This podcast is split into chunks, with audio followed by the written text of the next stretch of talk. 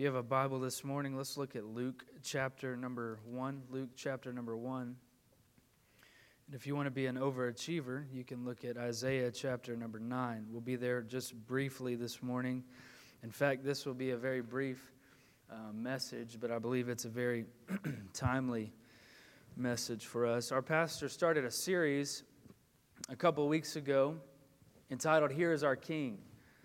It's a great news about Christmas is that God gave us his very best in the person of, of Jesus Christ, that he did not just give us advice, but he gave us himself because he knew that apart from him, we could do nothing. Apart from him, we do not have salvation. So we've been looking at these names of, of Jesus in Isaiah that he is, in fact, the wonderful counselor, the mighty God, the everlasting Father, and the Prince of Peace. This morning, I want to spend just a little bit of time unpacking this truth and this reality that God is mighty. That God is mighty. I'll never forget when my son Micah, my first son Micah, was born.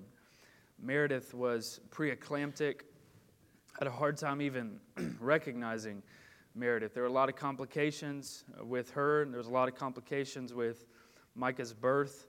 I'll never forget the nurse looking at me and saying, We need to do something fast. I was in the middle of a staff meeting in Florida when I got the phone call Look, I'm leaving the OBGYN and I'm heading to the hospital. And I said, Are you kidding?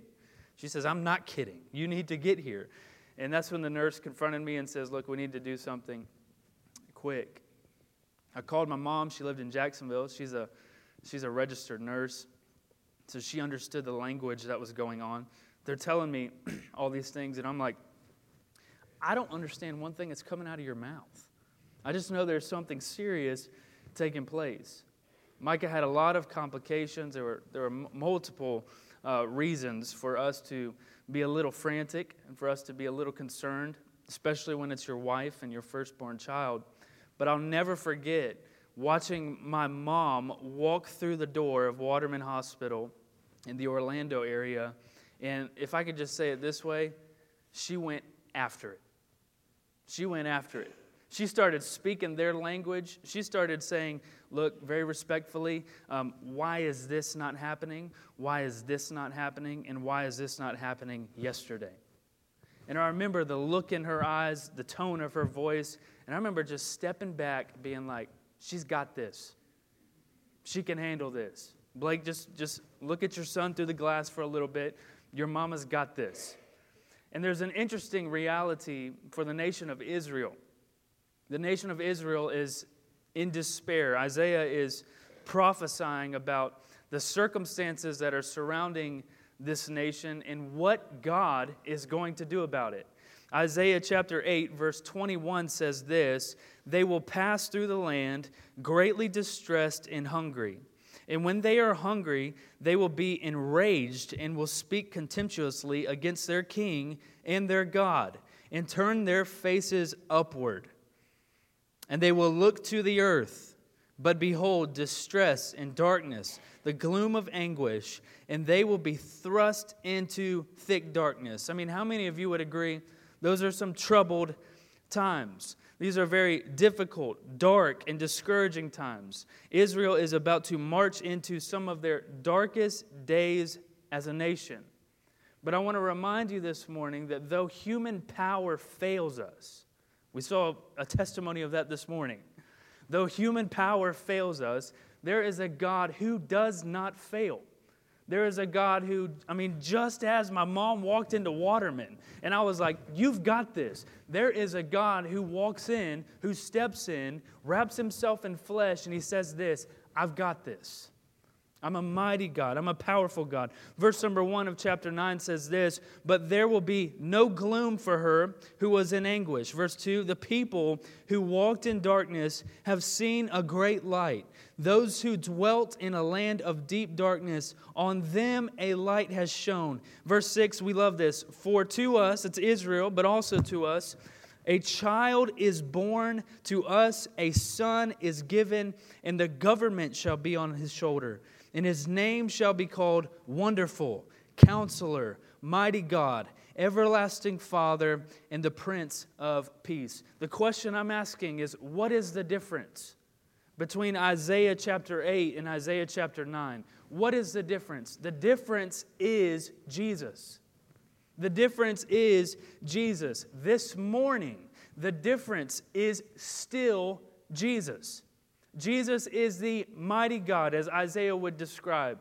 In the Hebrew, it's El Gibbor. This, this word Gibbor con- conveys this truth and this reality that he is a warrior, he is a hero, he is a fighting sh- soldier, he is a champion. El, which means God. It's saying this that your God, He's a, he's a mighty God. He's a warrior God. He is a hero God. He is fighting for you. Exodus 14 14. God fights for us. Deuteronomy 130, God fights for us. Nehemiah 4:20, God fights for us. I'm just here to tell you we don't have a sissy God. We don't have a weak God. We don't have a God that we can box in. We don't have a God that we can even fully comprehend. But I want to remind you this morning that no matter how you came in today, your God is mighty. Your God is a strong God. Many of you this morning, maybe, just maybe, have come in today, and let's just be real. You're overwhelmed. The circumstances of your life have overwhelmed you. Maybe you are discouraged. Maybe you are weighed down by the circumstances of your life. I'm just here to tell you that Jesus is, in fact, the light of the world. He wants to invade every dark space in our minds, every dark space in our hearts. He is, in fact, hope for all humanity. He's a mighty God. That's who we serve. That's the God that we have. Now, Luke chapter number one, interesting passage of scripture. You've heard this. Give you a little bit of background. In the sixth month of Elizabeth's pregnancy, God sends Gabriel, the angel Gabriel, to Mary. Now, I just imagine this is not what Mary was expecting. All right? I imagine this was a very normal day for Mary when all of a sudden she is surprised by Gabriel and even more so by the message that he would bring to her. He speaks to this virgin named Mary, and as you can imagine, she is disturbed by the message that she hears. She is puzzled by the message that she hears. But Gabriel puts Mary at ease. Why is that? Because he has good news for her. That she is, in fact, going to give birth to the one called Jesus. She is going to give birth to the one that is the mighty God, the one who is the everlasting Father, the one who is the Prince of Peace, the one who is the, the essence of hope for humanity. So, this message is coming across to her. Imagine she maybe spit out her water for a second. And maybe uh, imagine she said, I think you might have the wrong number. Right, you showed up, you've spoken this over, to, over my life. The angel explains how this is going to transpire. All right, newsflash Mary's a virgin. There needs to be some explanation. So the angel explains that, that the Holy Spirit is going to come upon her. She's going to be overshadowed by the power of the Most High. And the child that is born to her is holy, and he is, in fact, the Son of God. Now, aware of her family member Elizabeth, she's also pregnant. Okay, and I don't know if you know this, but Elizabeth is up in age. So she goes to Elizabeth's house, and Elizabeth is, is filled with the Holy Spirit. In fact, when Mary greets her, the baby in her womb, in Elizabeth's womb, which is John the Baptist, leaps for joy. It's, it's even further confirmation. She even speaks this over Mary and says, You are the mother of the Lord. And Mary, she says, Look, this assignment that has been given to me is so great. But there's one thing that I know that I'm a servant of the Lord. And she says in the text, she says, For nothing will be impossible with God. For Mary, it did not matter if she were able to understand it all. She believed that God was able to do what he said he would do, and that was enough. That was enough for her. She believed that nothing is impossible with God. So, what does she do? She launches into this sizable prayer, praising God, known as Mary's Magnificat. Her heart responds, and her mouth is filled with praise. Her, her song actually teaches us an important principle about prayer. Because in this song, in this prayer, Mary asks for nothing, but she simply breathes adoration, and her mouth is filled with thankfulness. She can no longer contain this joy. She can no longer contain this wonder that has been building in her for days. And she lets loose, if you will, with praise. She focuses primarily on the character of God, who regards and honors her as a humble servant of his. So there's just three things I want to show you from this passage, real quickly. This mighty God that we have. The first thing I want you to see is this God is personal. God is personal. Look at verse 46 of chapter number 1. And Mary said, My soul magnifies the Lord, and my spirit rejoices in God my Savior. The authenticity of, of these verses, verse 46 to 55, have been debated by what we would call critical theologians because they asked this question how could a young teenage peasant girl possibly have penned such profound theological truths? It's been debated. How could a teenager say this, say this Mary's Magnificat? How could she muster this up? And I'm just here to tell you, in my humble opinion, I have absolutely no problem believing that these words came from the heart and off the lips of Mary. I have no problem believing that. Why is that? Because Mary's song is rooted in her personal relationship, in her personal experience with God, and in her biblical perception of God. That Mary, uh, her parents, think about this for a moment, her parents had raised her, I would say this, in the ways of the Lord. This, this, these words that come off of Mary's lips and they come from her heart I believe that, that this wasn't the first time she started praising the Lord. I mean, as you look at this passage, there are so many correlations to Old Testament truths. So many. I mean, you can even think of Hannah in 1 Samuel. There are so many things. She was a well versed young lady. She was a well versed, let me say this, teenager. She had experience with God. She was filled with the Holy Spirit. She loved God. She walked with God. She knew the words of God. She thought biblically. Don't miss that. She thought biblically, and her mind was saturated in God's word. I mean, after she had heard from Gabriel, after she had been with Elizabeth, the word of God that she had hidden in her heart started coming out of her mouth. The word that she had memorized, the word that she had lived in, started coming out in her, her situation and in her circumstances. Mary says this My soul magnifies the Lord, and my spirit rejoices in God my Savior. I want to pause for just a second. So much for Immaculate Conception. The Roman Catholic Church would believe this that Mary is sinless. Mary says this I rejoice in God, my Savior. She has a personal God.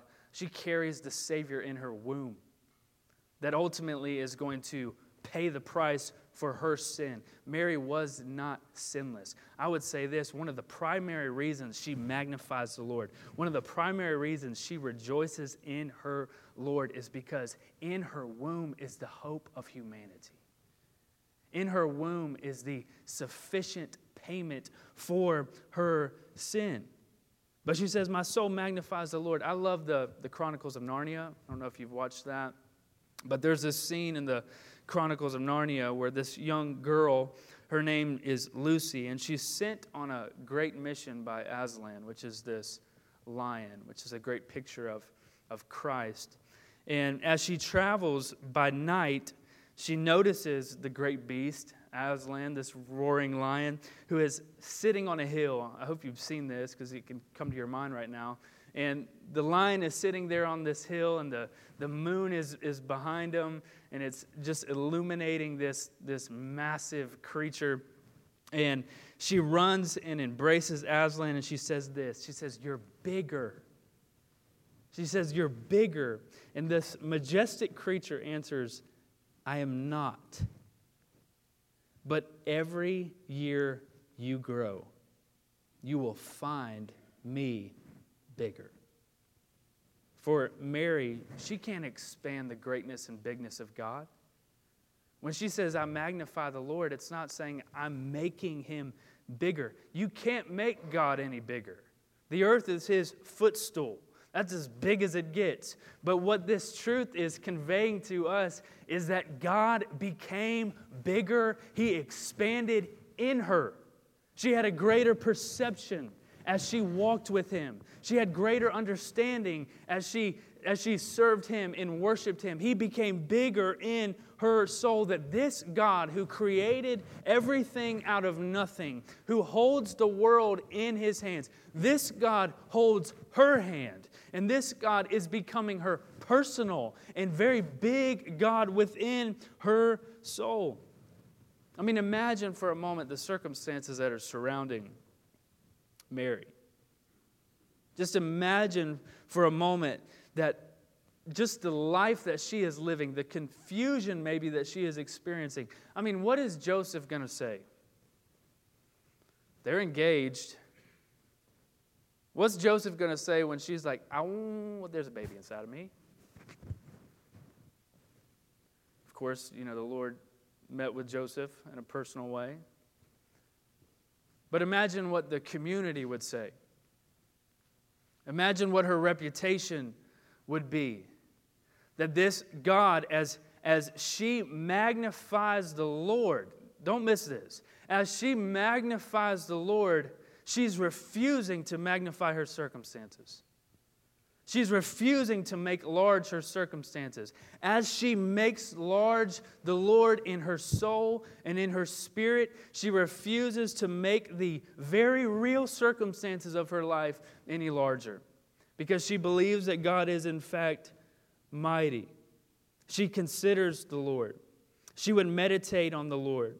She would think about God. He would frequent her thoughts and would take residence in her mind.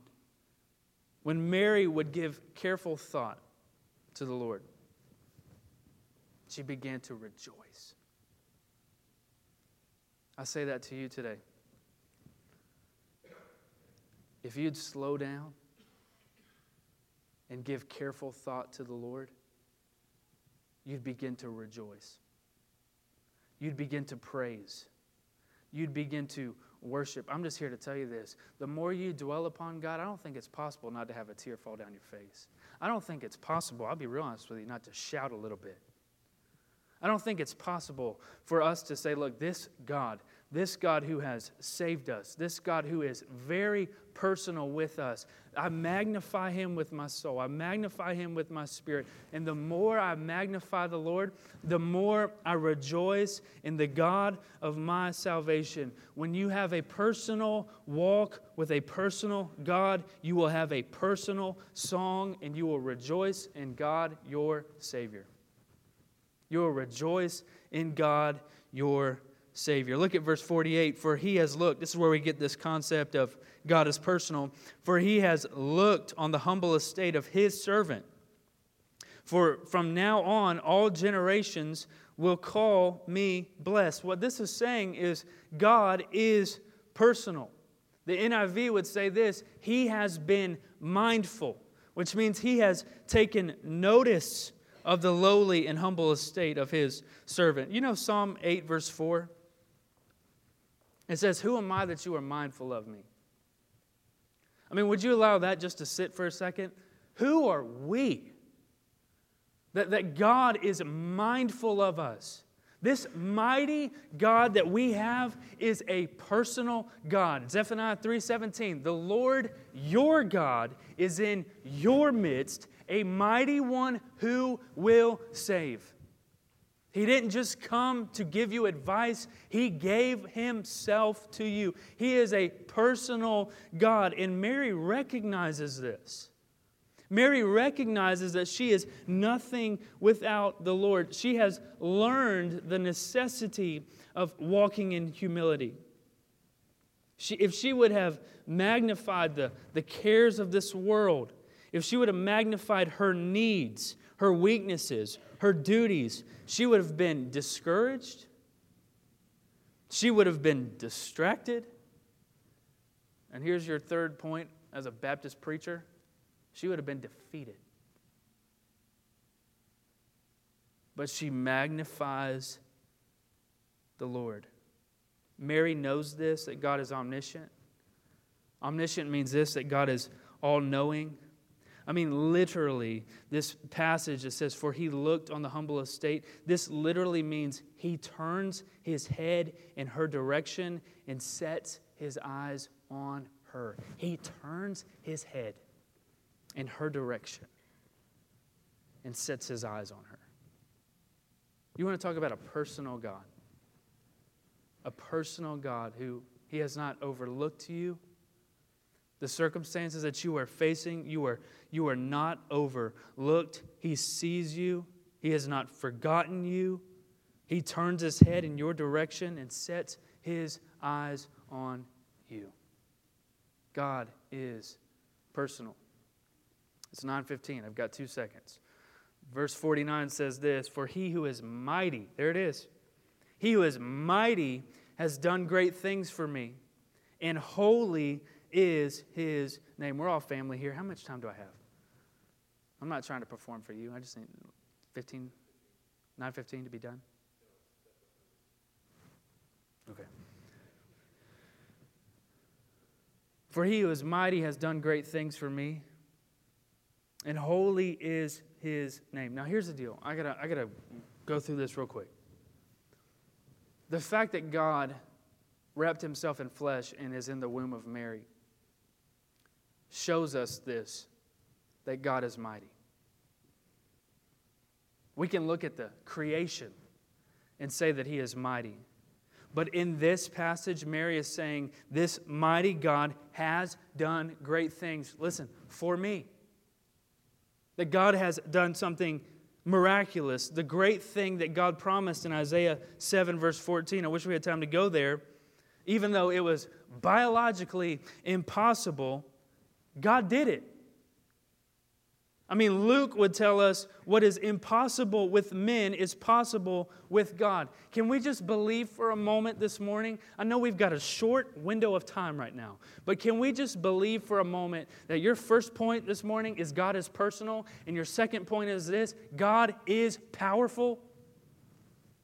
He's powerful, He's, he's mighty, He's strong. He does the impossible. This isn't like fairy world. This isn't some mystical reality. No, this is God's word. This is God's truth that there is nothing outside of possibility with God. Nothing is impossible. This, this week I was in North Carolina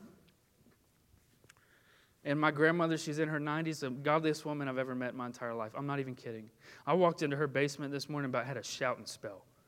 I'm talking hundreds of spiral bound notebooks of Bible studies that she has done from Genesis to Revelation.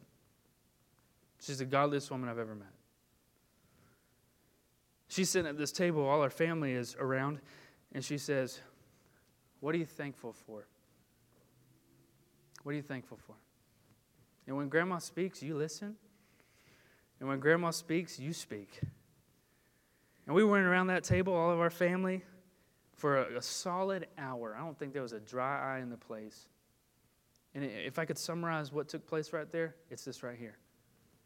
This God who is mighty has done great things for me.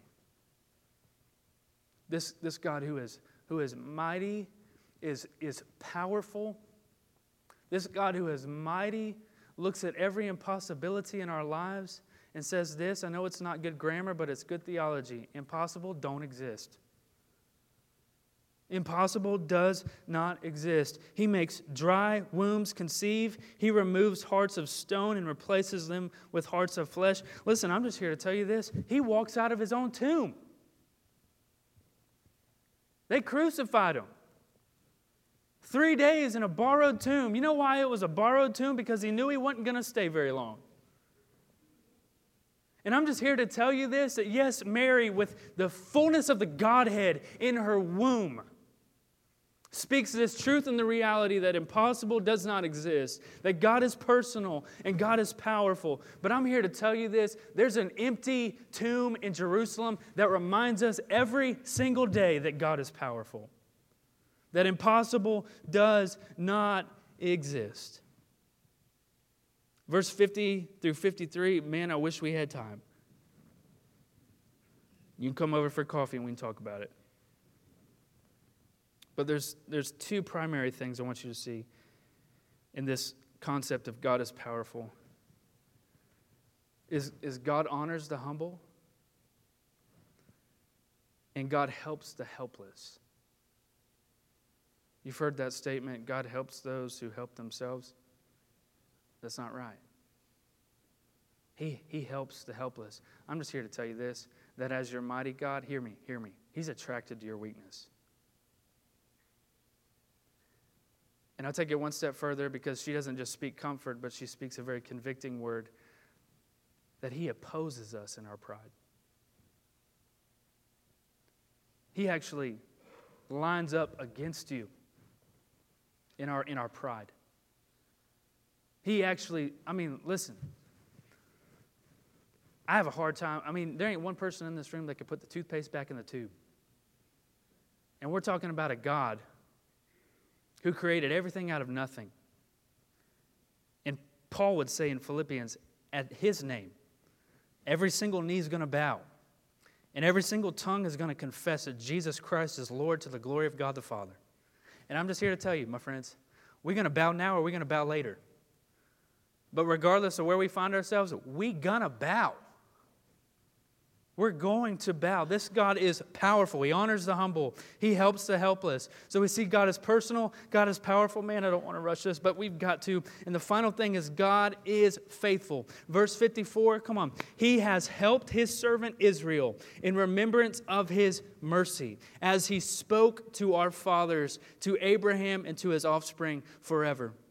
God will always help his people. The history of Israel tells us the story of God's mercy. I mean, start in Genesis chapter 12 and read onwards. Each page recalls tender, loving salvation for this right here undeserving people.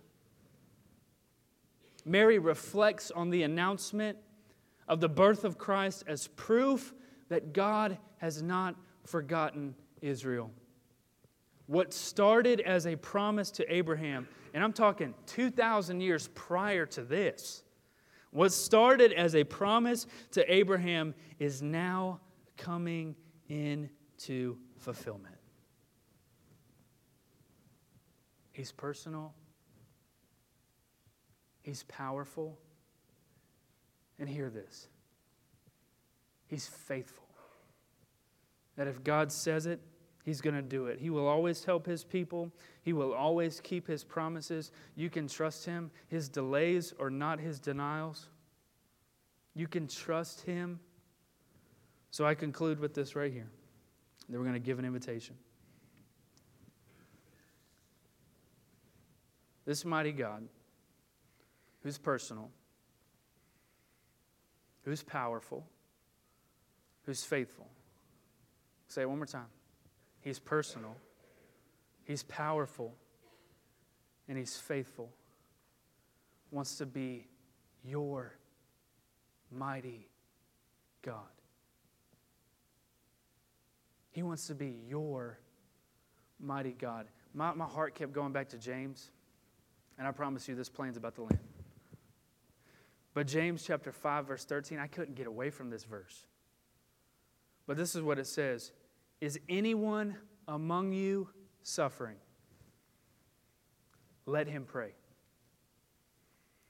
Is anyone cheerful? Let him sing praise. I believe that's the essence of Mary's heart. Is anyone around you suffering? Let him pray. Is anyone around you cheerful? Let him sing praise to. He's personal, He's powerful, and He's faithful. Let's pray. God, I love you, and I'm grateful for what you have done in my heart and in my life through this passage and of Scripture. God, I pray that even right now, Lord, you'd get past the rush of this. You would get through to our hearts right now, God, that you are a mighty God. You are El Gibbor. You are the warrior champion, hero God. And you're personal, you're powerful, and you're faithful. So I pray, Lord Jesus, that if there's anybody in this room that does not have a real relationship with you, Lord, I pray that they would come to their mighty God today. He's attracted to their weakness, He'll give them strength. So, Lord, I pray right now that you'd work in our hearts and lives during this invitation. In Jesus' name, amen. If you don't mind, let's stand to our feet.